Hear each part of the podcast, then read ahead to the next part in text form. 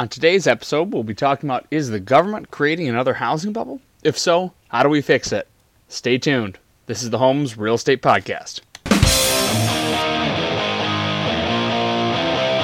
Hello, everybody. I am Peter Toring, and this is the Homes Real Estate Podcast, talking all things real estate.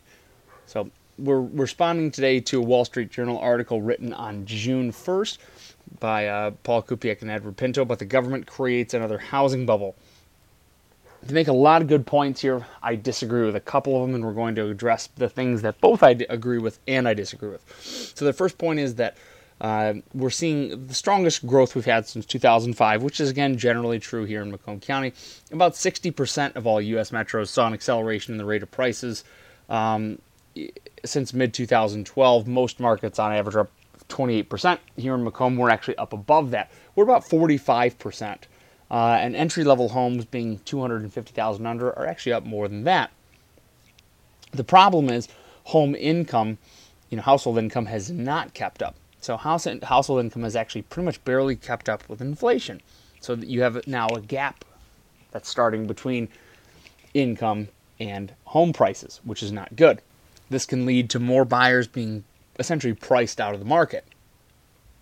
So, uh, I, I kind of I, I, agree with you know the income.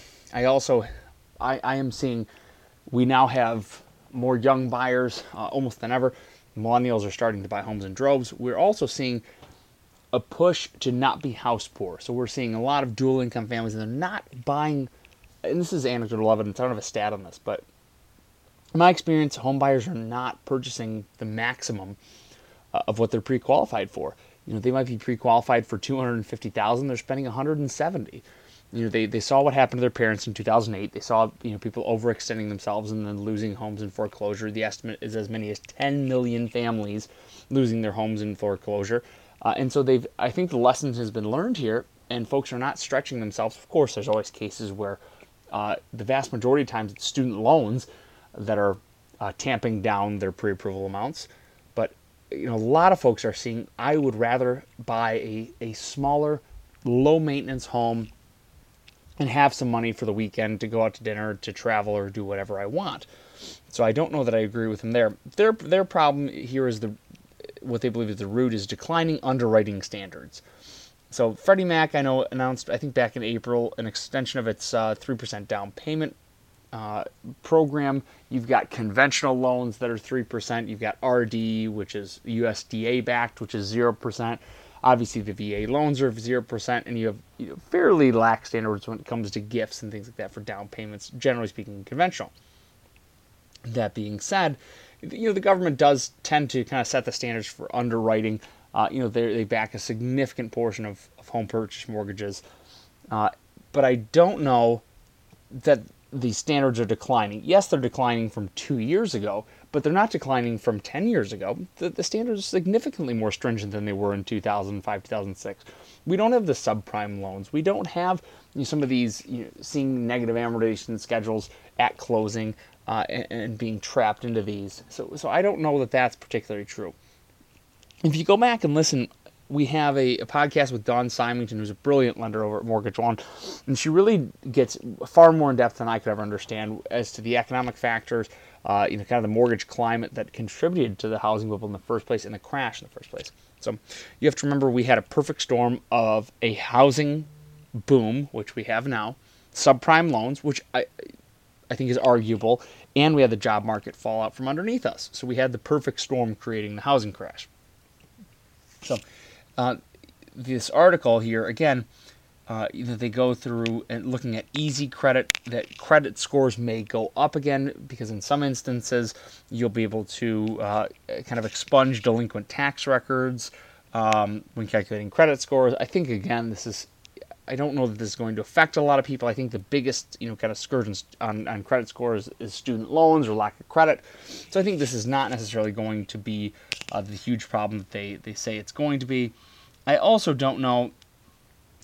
Yes, in some cases, borrowers are they're arguing that borrowers are stretching themselves thin. I think that that's true in some cases. I think the real problem is buyers are uh, ending up being more competitive.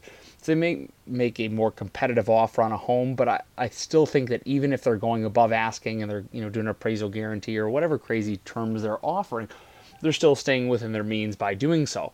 Uh, I'm not seeing a lot of people that are stretching beyond their pre-approval amount, or uh, you know, or trying to you know finagle their pre-approval numbers to get more, more you know. Uh, and in fact, I think people are offering above asking because they've got room in their pre-approval. You know, they might be able to, like I said, be approved for you know 250. They're offering on a 160 house, and so they say, hey, I've got no problem offering 170. I've got all kinds of room. At least that's what's happening here. So, um, you know, I there are a couple of the points they're making. Number one, that every conventional mortgage should have at least 5% down, that debt to income ratios on conventional loans should be 45%, and that loans on vacation and rental properties should not be guaranteed. And that FHAs should be minimum three three and a half percent down, which it is, uh, and should limit seller concessions, cash back from the buyer at closing to three percent and that debt can, income there should be 50%. I'm going to kind of address these in order. Number one, conventional loans being 5% down. I think this would preclude a, a huge portion of home buyers uh, from obtaining mortgages. You have a lot of folks that are coming out of school that are dual income houses that have got great jobs, but because of student loans and costs of college and everything else, they don't have a lot saved up. Uh, and, and this is this is something that I see all the time. So I think the low down payment programs are, are a, a very beneficial, especially these folks that have got more college debt than any any time in history, and but they've still got good paying jobs. This can be a real help. The debt to income ratios, I absolutely believe believe, and I still think that we are most of the time staying within that 45%. I'm not seeing a you know push of debt to income ratio. Uh, I don't think that you know guaranteed loans on vacation and rental properties is probably the thing that's going to push over the edge. Uh, but I'm not going to. I don't have a huge opinion on that. So the on the FHA side, FHA is requiring three and a half percent down. This is already being done. You know, seller concessions right now are limited to six percent. Uh, they're pushing for three percent. I'll tell you this: the market is taking care of this. Seller concessions are not going to 6%. That's not happening in today's market, certainly not in Michigan. I don't even know the last time I got seller concessions at 3%. We're asking, you know, we're offering over asking, we're giving guarantees, you know, we're doing all sorts of things, giving free occupancy. Uh, I think the seller concessions issue is kind of taking care of itself. And, you know, the appraisers have been, really been battling us. They're really taking into account concessions, they're taking into account, uh, you know, condition of the home. They're taking into account all sorts of things, and they're kind of keeping us a little bit stable. So, uh, you know, I don't know that homes are really being artificially inflated because of, uh, you know, concessions. It's less than in the last 12 months in Macomb Township, like less than like 12% of, of uh, I think it's even less than that. I got I don't have the stat in front of me. Have been have had any kind of concession, and on an average sale price of uh, these types of property in Macomb Township, which is like 280,000, your average concession was, you know, it was about 1% was your average between 1 and 2%. So I really don't think that's what's causing the bubble. So they also push for you know, debt to income ratio of 50% for FHA, which is what it is already. Um, and that uh, FHA cash, cash out refi you know, finance should be done away with. Sure. So the I think I don't disagree that we're having another housing bubble. I think they're making some really good points. The points that I disagree with are number one, I, I'm not sure that some of these kind of niche issues are what's causing the housing bubble. I think the biggest thing today that's causing the housing bubble, I have two major points. And the major points, number one, lack of available, affordable new new construction. There's very little construction being done. Let's call it 275,000 and under. Uh, and and that's causing kind of a, a pinch in the inventory. Number two is we have a lot of buyers competing for the same properties. You have first-time home buyers that are looking for small ranches or smaller homes that are affordable. You also have a lot of folks that are downsizing.